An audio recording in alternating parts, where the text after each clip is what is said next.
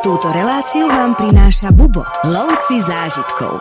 Purpurová farba je farba kráľov a cisárov. Výroba tohto farbiva bola v minulosti oveľa drahšia ako nejaké zlato. Do dnešných dní máme v Libanone 18 náboženských skupín. Tieto megality v tých chrámoch sú naozaj obrovské kamene. Do dnešných dní je ťažko povedať, že ako sa tam dostali. Ak hovoríme o turizme v Libanone, tak väčšina ľudí, ktorí cestujú a chodia na turistiku v Libanone, sú Libanončania.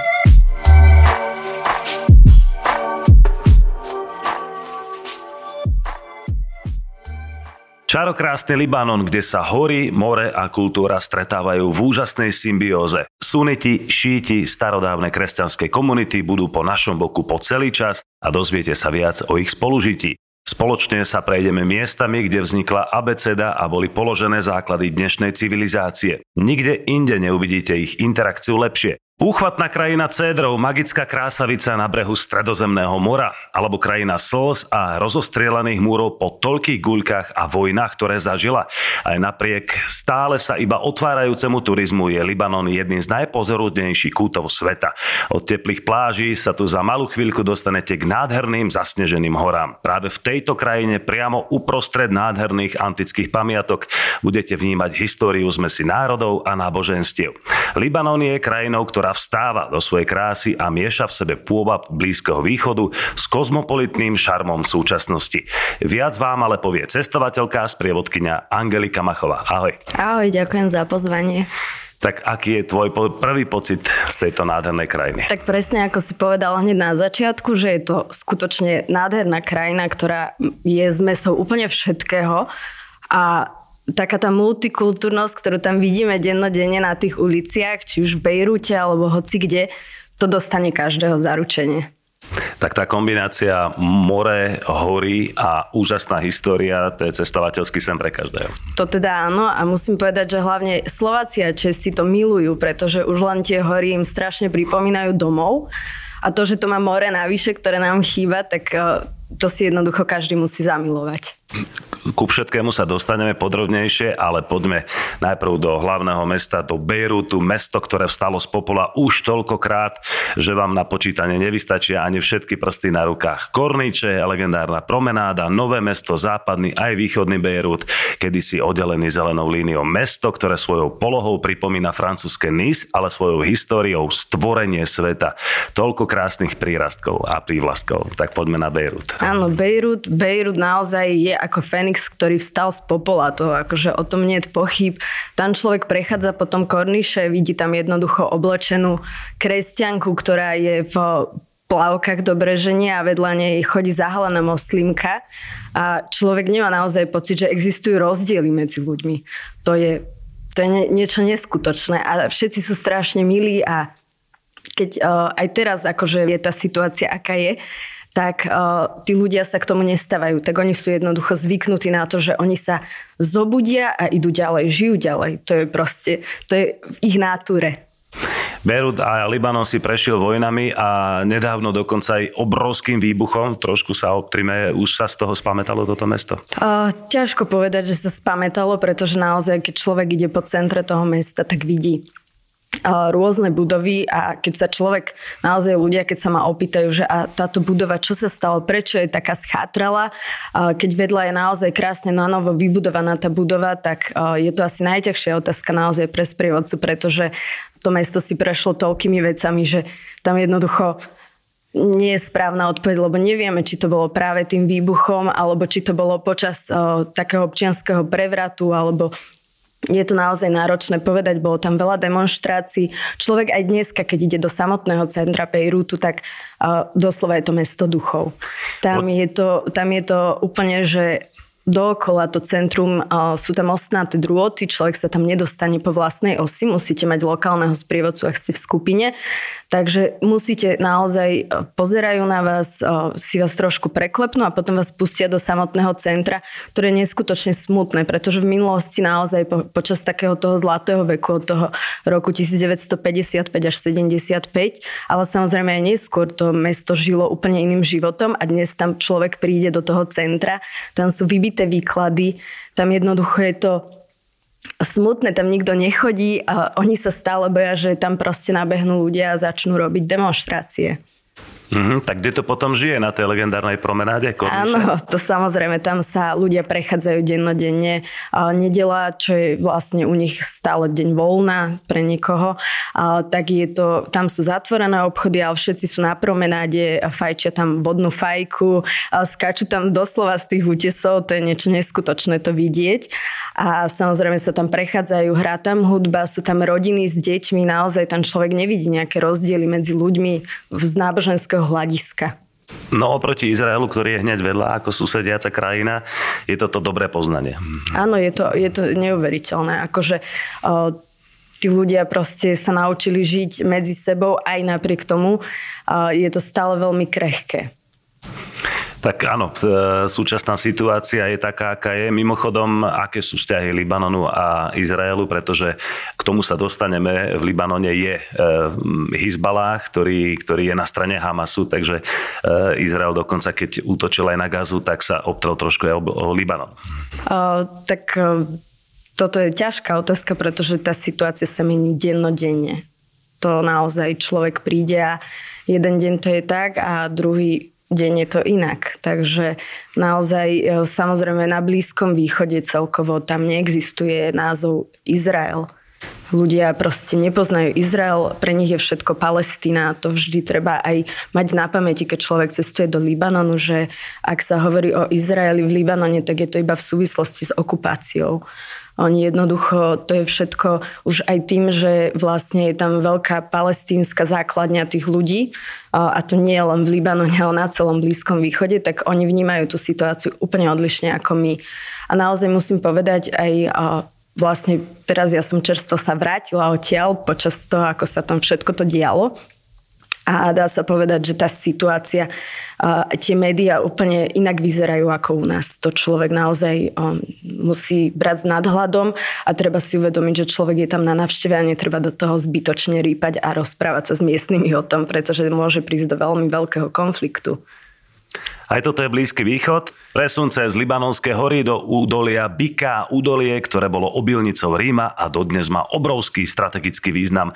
Hneď za ním ležia antilibanonské hory, úrodné nížiny Sýrie a potom už len nekonečná sírska púšť a v strede údolia je Baalbek, jeden z najväčších magnetov, monumentálny Jupiterov chrám. Tak sa poďme pozrieť trošku na tento chrám. To je ikonická stavba celého Libanonu. Áno, dá sa povedať, že to je úplný highlight celého toho výletu, pretože naozaj naozaj je to neuveriteľná rímska pamiatka, jedna z najväčších mimo Ríma. Takže človek tam príde a ja, ja som žila v Aténach, proste videla som Rím všetko, ale doslova táto pamiatka mne vyrazila dých a chodila som tam niekoľkokrát a vždy viac a viac som bola očarená tým miestom. Čo sa mne páči na tom celom mieste je to, že aj napriek tej situácii, pretože Libanončania ako takí, oni sa veľmi mm, nestarajú o tie pamiatky, čo je veľká škoda, pretože naozaj mnohé z tých pamiatok, o ktorých sa dnes aj budeme rozprávať, boli zapísané v UNESCO. No a tam prídete a nemáte pocit, že to je v UNESCO, pretože je to zanedbané. A práve táto pamiatka je ešte v pomerne dobrom stave, naozaj krásne zachovala pamiatka, ktorá sa skladá z troch takých chrámov. Je to Bakusov chrám, Jupiterov a Venušín. Venušín chrám sa teda nachádza tak mimo toho areálu celého, ale je to taká pomerne akože pekná pamiatka. Väčšinou človek tam príde. V Balbeku sú naozaj Okrem toho tam nájde človek aj kameň tehotnej ženy spolu ďalšími dvoma kameňmi, ktoré sú najväčšie vlastne megality v celom, na celom svete. Hej. Našiel ich taký pán, to, tomu by som aj povedala viac, pretože naozaj ten príbeh je úplne úžasný. Ten pán objavil tento kameň a on ho bere za svojho partnera. Má tam taký malý obchodík a e, všetky peniaze, ktoré vyzbiera alebo predá niečo, z čoho má nejaký profit, tak 50% si odkladá a 50% má teda na živobytie a tých 50%, ktoré odklada, tak naozaj investuje do toho kameňa to znamená, že robí vykopávky okolo, postavil tam toalety, prístupovú cestu, naozaj aj vďaka tomu všetkému sa tam objavili ďalšie dva kamene, ktoré vykopali a človek tam môže prísť, podať si s ním ruku, dať si s ním kávu, lebo oni sú veľmi pohostinní a porozprávať sa s ním, on vám ukáže, že v akých novinách bol, v akých detských knížkach sa o ňom píše v Libanone. No a tieto megality práve môžeme vidieť aj v tomto Balbeku. V tých chrámoch sú to naozaj obrovské kamene, ktoré dodnes ja vždy, keď hovorím, tak hovorím, že to tam priniesli mimozemšťania, pretože niekedy je nadľudské zmýšľanie to, že ako sa to tam dostalo, pretože to sú skutočne niekoľko tonové kamene, ktoré do dnešných dní je ťažko povedať, že ako sa tam dostali. No a tento Balbek je takým aj, um, dá sa povedať, centrom zábavy. Oni tam naozaj robili tam, robia tam pravidelne festivaly, takisto sa tam počas covidu robili tam úžasné orchestrálne výstupenie, ktoré bolo naprieč celým Libanonom aj v Sýrii, všade možne púšťané. Je to úžasné, aj človek, keď si to pozrie na YouTube, je to dostupné. A robili sa tam modné prehliadky a rôzne takéto udalosti, takže Libanončania ako takí, oni naozaj tie svoje pamiatky akože spájajú s takýmito kultúrnymi záležitosťami. A to nehovoriac o tom, že Libanončania ako takí, ak hovoríme o turizme v Libanone, tak väčšina ľudí, ktorí cestujú a chodia na turistiku v Libanone akože za turizmom, tak sú Libanončania čo je úplne fascinujúce, lebo uh, akože samozrejme tá diaspora, ktorá bola uh, počas uh, celého toho obdobia v Libanone, tej histórie, tak naozaj dá sa povedať, že Libanončania sú veľmi hrdí na to, že sú Libanončania a vracajú sa za, za tým svojim domovom. Vedia, aké prírodné poklady a kultúrne poklady majú vo svojej krajine. Áno, a hlavne sa snažia podporovať svoju vlastnú krajinu, čo je úplne úžasné. Poďme ešte do ďalšieho krásneho miesta a mesta. Anch Anžar, nádherné zachovalé mestečko z obdobia dynastie Umajovcov pod patronátom UNESCO, kde stojí čas a bez turistov a tlačenice si vysvetlím aj rozdiel medzi Cardo Maximus a Decamanus. Čo to je? Áno, no tak to je úžasné prepojenie ulic. Ak si človek myslí, že v nejakom New Yorku 90 stupňové ulice, ktoré sú na seba kolme, je nejaký novodobý výmysel, tak to vôbec nie je pravda. Práve to pochádza z tohto obdobia aj teda chrám Anžar. My vždy chodíme najprv do tohto chrámu, pretože je to doslova taká, taký predkrm pred tým samotným Balbekom. Nie je opäť vidno, že by to bolo pod tým UNESCO, ale to samozrejme opäť nebúda na tej kráse toho všetkého. Človek tam príde, eh, to už malo základy nie po, počas uh, dynastie Umajovcov, to bolo už predtým. Všetky pamiatky, ktoré sú v Libanone, tak uh, majú z z Dina, jednoducho to bolo počas Kanáncov, počas Feničanov, všetko a viac menej len prechádzali tie mesta tzv. recykláciou. Ja to doslova tak volám, pretože všetky tie kamene, ktoré sa tam nachádzajú, oni tam už boli a oni to len na novo vybudovali. No a bolo to veľké obchodné mesto, ktoré bolo naozaj križovatkou zo všetkých smerov.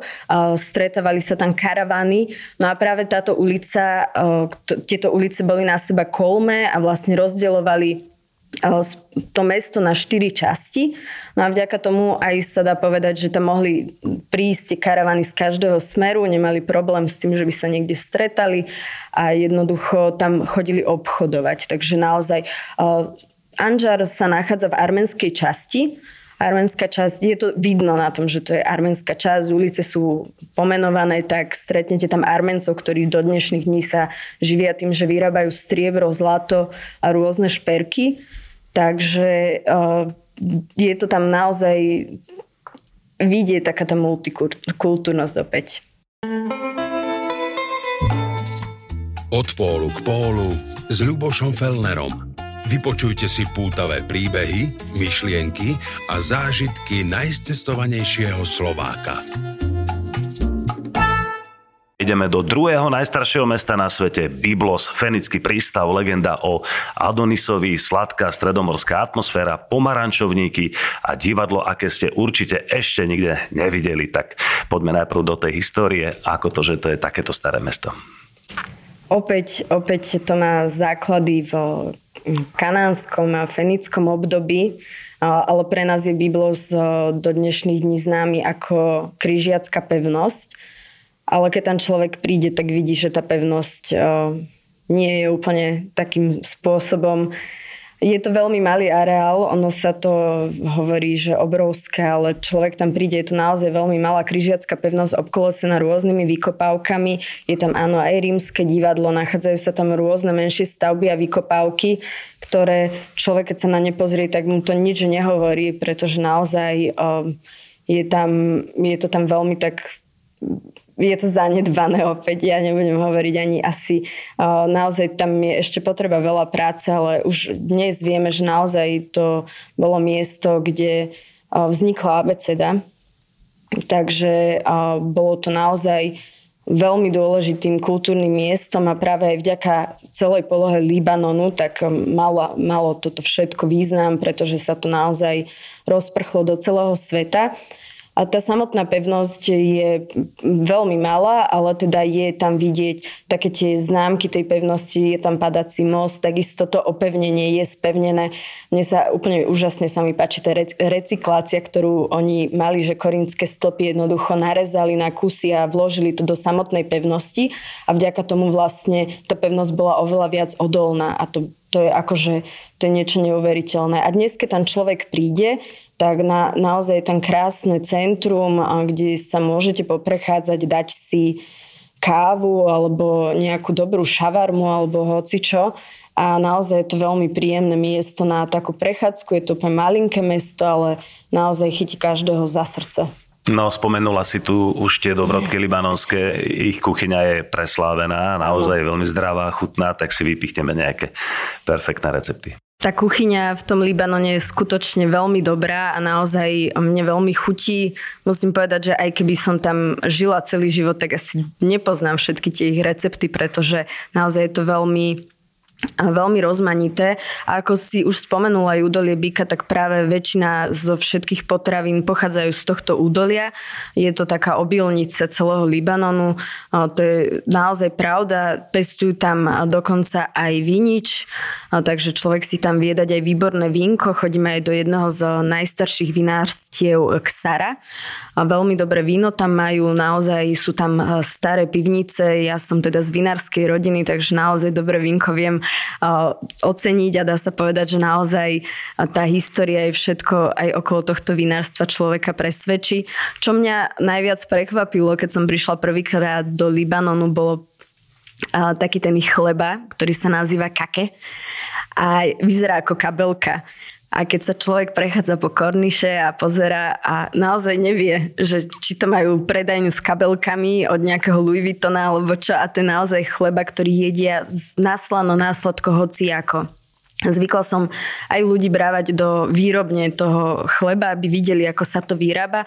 Takisto si tam viete dať výborné koláčiky. Samozrejme, Blízky východ je známy tým, že milujú sladké, takže čím je to sladšie, tým je to lepšie. To platí samozrejme aj tu. No a čo mám ja veľmi rada? Sú také ich typické um, klobásky. A veľmi, veľmi radi dávajú všade z granatového jablka taký sos alebo takú teda omáčku, ktorú vedia dať naozaj všade do šalátov. Úplne naozaj všade je to veľmi dobré. Pre nás je to taký, taká nová chuť ale väčšine ľudí to proste chutí. Tam uh, si každý nájde jednoducho niečo, čo mu je pochutí. Spomenula si dobré vínko, tam sa dorába už vyše 2000 rokov, pravdepodobne Rímania asi? Ťažko povedať, ťažko povedať, ťažko povedať. Samozrejme, vinič ako taký, keď má dobré podnebie, tak viete z neho urobiť. Ja sa smejem, v dnešných dňoch naozaj sa vracia taká tá stará výroba vína, že nechám to odležať a počkám, čo sa s tým stane, pretože ľudia sú v dnešnej dobe čím ďalej tým viac leniví. Takže aj u nás sa začal vyrábať takýmto spôsobom víno. Opäť je to také moderné, ale teda oni naozaj e, robia to vínko. Je, to, je tam, sú tam myslím tri tie vína vinárstva, ktoré naozaj robia to víno a snažia sa aj exportovať do sveta.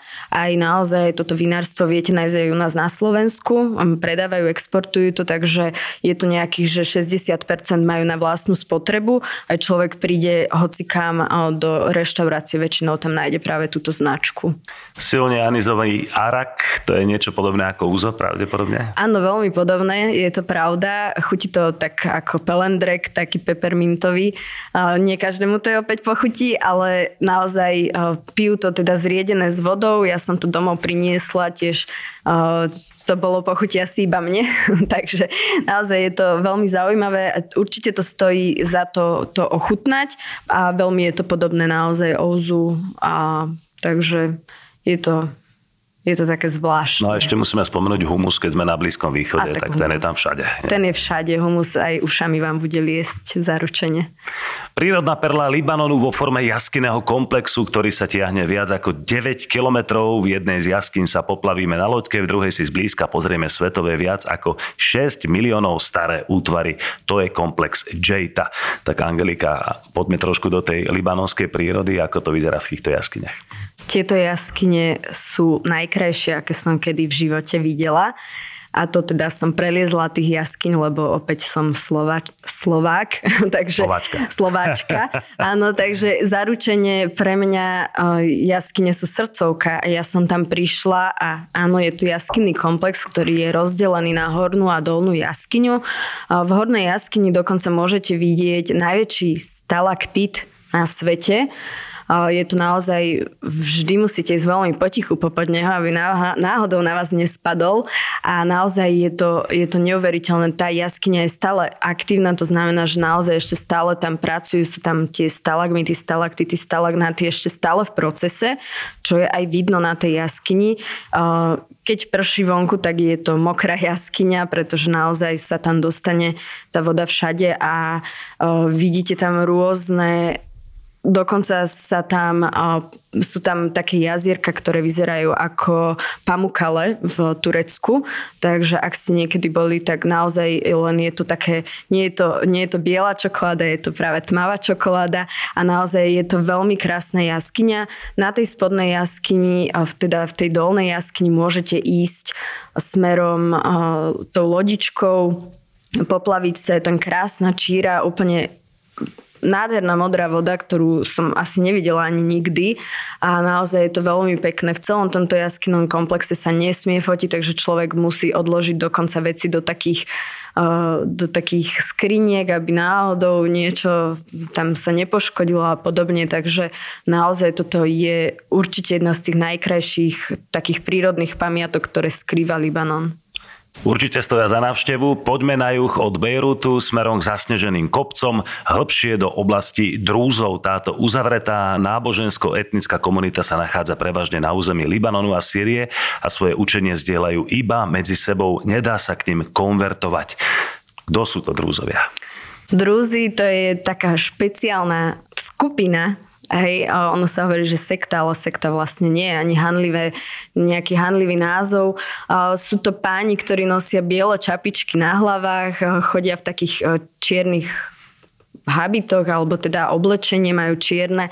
Naozaj je to veľmi úzka komunita, ktorá viac menej mala možnosť sa uchyliť do tých libanonských hor. Áno, libanonské hory naozaj poskytli všetkým takýmto menším skupinám viac menej veľmi dobrý priestor na to počas rôznych bojov, že sa tam mohli ukryť. A vďaka tomu naozaj aj do dnešných dní máme v Libanone 18 náboženských skupín, čo je obrovské množstvo, to si nevie, nevieme ani predstaviť, tuto sa nevieme ani na Slovensku medzi dvomi skupinami dohodnúť. A tam 18 skupín naozaj spolu žije. No a títo drúzi, oni um, sú veľmi uzavretí, naozaj majú, oni neuznávajú 5 pilierov islamu, Dokonca samotní moslimovia sa z nich smejú, že, že čo je to, že proste oni veria v reinkarnáciu. Takže oni sú naozaj zmesou aj trošku hinduizmu, aj všetkého možného. No a poznám jeden príbeh o takom drúzovi. Samozrejme musia sa, je to veľmi podobne ako v islame, že musia sa brať medzi sebou, respektíve, že vám vyberie partnera vaša rodina. No a poznám teda príbeh jedného drúza, ktorý takto mal zobrať svoju sesternicu a naozaj, že to odmietol a odišiel z tej komunity. No a neskôr teda tá rodina nie je to až také brutálne, ale zavolali ho naspäť, že nech sa vráti, že teda môže si vybrať tú partnerku, akú chce.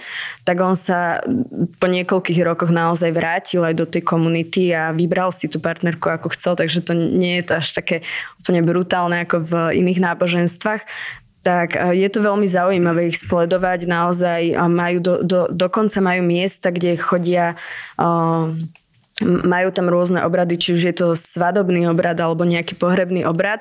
Nerobia to teda na svojom svetom mieste, majú na to vyslovene špeciálne miesta, kde chodia, pretože na, do takého ich chrámu nesmie ísť nikto iný ako oni sami. Takže ak na svadbu pozvete nejakého známeho, ktorý napríklad je maronický kresťan, tak uh, bohužiaľ nemôže ísť do chrámu, takže musia mať takéto špeciálne miesta. Takže je to naozaj veľmi zaujímavá komunita. Mm, je, je zaujímavé to sledovať. Ale teda práve v týchto horách oni aj neskôr mali vlastne s tými maronickými kresťanmi v roku 1860 aj prišla vlastne také vyvražďovanie aj títo maronickí kresťania v týchto horách o, sú taká špeciálna komunita, ktorí vlastne o, majú toho svetého Marona za svojho takého o, patriarcha. V podstate mali tam veľké konflikty aj oni sami medzi sebou, ale dnes už ja to nejak určite to tam je, ale človek to na prvý pohľad nevidí. Poďme sa trošku pobaviť o strome, ktorý sa volá ceder. Je to národný symbol, ktorý sa nachádza aj na vlajke Libanonu a rastie v nadmorskej výške od 1400 metrov. Jeho vzácne drevo sa použilo napríklad aj pri stavbe Šalamúnovho chrámu v Jeruzaleme. Jeruzaleme. Dnes sa snažia o jeho záchranu. Takže ako je to s cedrami v Libanone? S cedrami je to taký smutný príbeh, pretože naozaj Libanon bol v minulosti aj e, známy tým, že vyvážal cedrové drevo všade do sveta. Naozaj. Cedrové drevo bolo všade, človek to nájde úplne všade.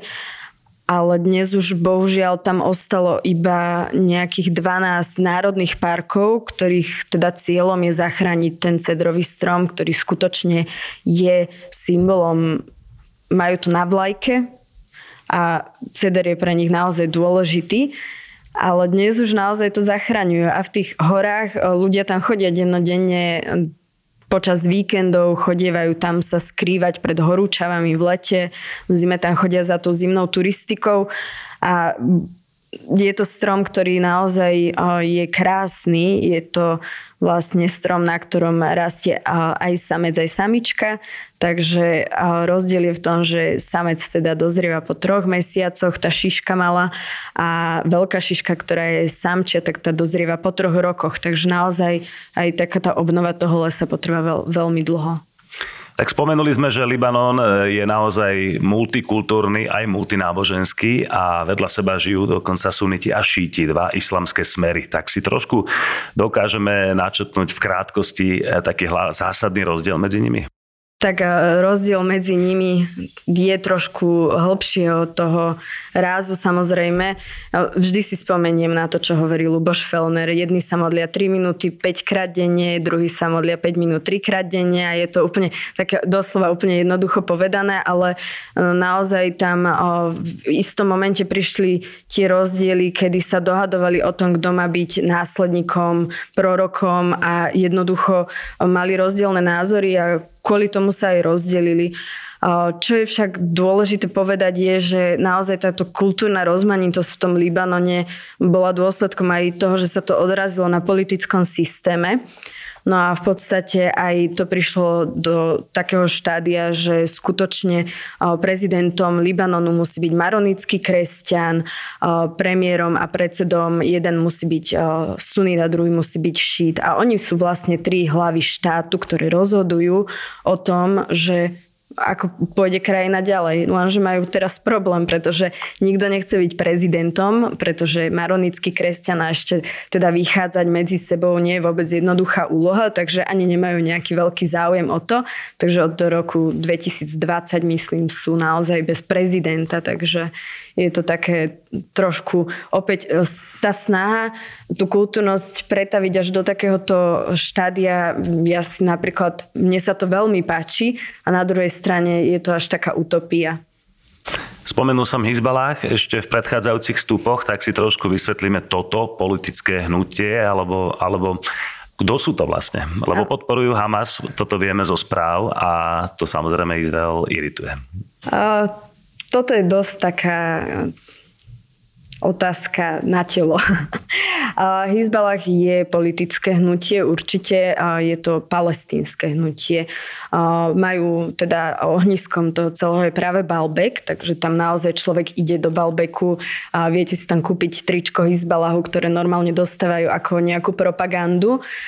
Samozrejme, oni sú aj súčasťou politického systému, čo nie je úplne dobré, ale pretože je to trošku radikálne samozrejme, ale len veľmi ťažko sa na do toho, z tohto nášho uhla pohľadu pozera, lebo ja si osobne myslím, že človek by tam musel naozaj žiť, aby to pochopil. Hmm, toľko v skratke, poďme trošku zase do histórie. Pozrieme si Fénické mesto, tentokrát Tyros, pôvodne postavené na ostrove, cez ktoré sa prehnali snať všetky civilizácie sveta. E, staroveka Fénická oblasť patrí k Libanonu a práve toto mestečko je asi takým hlavným e, mestom, dokonca je zapísané do svetového dedictva UNESCO. Áno, správne. Je to fenické mesto, opäť tam človek naozaj nájde pozostatky všetkých možných e, civilizácií.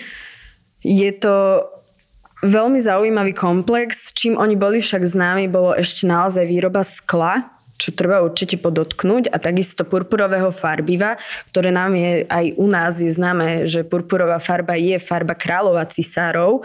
A skutočne je to pravda, pretože práve výroba tohto farbiva bola v minulosti oveľa drahšia ako nejaké zlato a bolo to vyvážané skutočne iba do krajín, kde si to mohli dovoliť iba tí králi. A teda vieme to nájsť naozaj vo väčšine, myslím, že všade po svete, že purpurová farba je symbolom práve takých cisárov a kráľov. No a to tiež pochádza práve odtiaľto. Takisto výroba skla, ktorá bola dokonale prepojená vlastne s tým, že mali Haman, kde už mali to teplo, tak vedeli vyrábať sklo. Takže naozaj vyrábali vo veľkých množstvách sklo. To to mesto bolo rozdelené vlastne na dve časti, ako si spomenul, jedna tá ostrovná časť, tá teda v minulosti slúžila viac menej ako také obchodné centrum, kde boli rôzne opäť trhy a podobné záležitosti. A potom bola taká tá časť, kde vlastne kde cintorín človek tam nájde veľké množstvo sarkofágov, naozaj ich tam skutočne veľa a aj podľa toho, ako tam boli vlastne pochovávaní tí ľudia, tak vieme, že to prehrmelo práve všetkými tými civilizáciami. Čo ešte tu nájdeme je jeden z najväčších hypodromov, ktorý je skutočne obrovský bola to samozrejme, hypodrom slúžil na takú zábavu a hovorilo sa, že kým ľudia teda sa zabávajú, tak potom nemyslia na zlé veci, ako sú vojny a nemajú takéto pohnutky. Ten hypodrom je obrovský, naozaj tá architektúra toho všetkého, aj skúsený architekt povie, že boli veľkými výmyselníkmi, pretože krásne vidno, že tie veľké kamene mali na spodu a potom vlastne aj celá tá spevnená konštrukcia na vrchu, ktorá bola oblúková, tak vlastne vedela zabezpečiť aj také veľké množstvo ľudí, že tam mohli sedieť, pretože to bolo nepredstaviteľné pre nás. Ešte sme zabudli na Libanonské hory, lebo toto je naozaj jedna z tých krajín na juhu, kde, si, kde sa viete kúpať na pláži a o pár hodín lyžovať, takže ktoré sú také úplne top miesta top miesta na kúpanie na lyžovanie. na lyžovanie, tak určite v tých uh, libanonských horách, Libanon aj anti-Libanon vlastne prechádzajú celým uh, územím uh, Libanonu a teda pretina ich práve údolie Bika. Uh, pre mňa veľmi krásne miesto, ktoré je, tak je kúsok od Balbeku, je to mesto Zahle, ktoré bolo práve takým miestom, ktoré plodilo aj veľa umelcov libanonských. Oni sú známi naozaj veľkou umeleckou kultúrou, uh, takým tým zázemím, ktoré doslova im závidia napríklad aj Sýrčania. Oni milovali, milujú uh, takú tú kultúru libanonsku. Uh, no a práve toto miesto je úplne že taká rozprávková dedina, do ktorej keď prídete naozaj krásne to tam vidieť. A samozrejme tých možností tam je veľa, pretože je to skutočne aj keď idete, prechádzate Bejrutom, to mesto je vo, vo veľkých výškach, tam sa jednoducho za pol hodinu dostanete od mora smerom do 2000 metrov nad morom, takže aj to prevýšenie je tam veľké, takže tam človek naozaj nemá núdzu o to. Takisto sa tam nachádzajú naozaj krásne pláže práve tam na juhu naozaj veľmi azurová, čistá, krásna voda, ktorá takisto tam človek nájde takých tých miestnych hľadačov pokladov, ktorí tam doslova sa potapajú a hľadajú rôzne pozostatky, pretože to nie je prebadané a vylovia odtiaľ, hoci čo milo sme nejaký kríž, sme odtiaľ mali boh vie z akej doby, takže naozaj nájdete tam aj krásne pláže, aj takéto úžasné hory. Anglika, ďakujem pekne za takéto fantastické informácie. Ešte, aby sme ľudí neodradili, vzhľadom na konflikt v Izraeli, Libanon je bezpečný, je to v pohode na cestovanie? Uh, tomuto sa ťažko vyjadruje, pretože naozaj pre mňa Blízky východ celkovo je bublajúci kotol, ktorý zo dňa na deň proste neviete, čo sa tam stane. Musím povedať, že ja som tam bola viac ako mesiac, práve od toho, ako začal ten konflikt je to samozrejme, človek má nejaké obavy, aj keď vidí napríklad také tie blízkovýchodné správy, tak trošku inak potom človek na to pozera. Ale naozaj som nemala ani, že najmenšiu, najmenší pocit neistoty.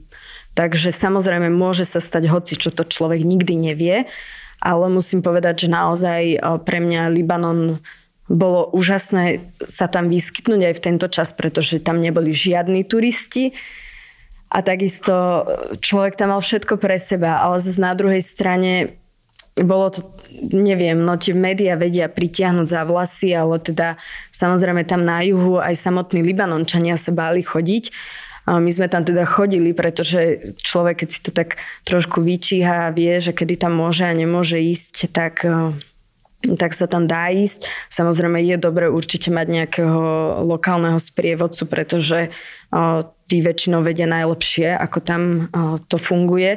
Ale teda musím povedať, že ja som taký pocit toho nebezpečia nemal. Ľudia, ktorí cestovali so mnou, tak vždy boli veľmi nadšení z toho, že naozaj sme to mali všetko pre seba a človek tam nemal ani najmenší pocit nejakej neistoty alebo nejakého strachu. Samozrejme, je to na každého zvážení, hej, aj odporúčania jednotlivých inštitúcií vám povedia niečo, ale o, naozaj treba aj ísť tú krajinu vidieť, či už teraz možno, ale možno aj neskôr, keď to bude lepšie.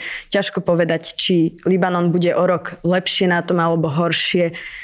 To sa nikdy nevie, pretože tá situácia je tam naozaj nepredvídateľná. Libanonom vás previedla cestovateľka Angelika Machová. Ďakujem pekne, že si prišla. Ja ďakujem. No a cestujte, Libanon je úžasná krajina.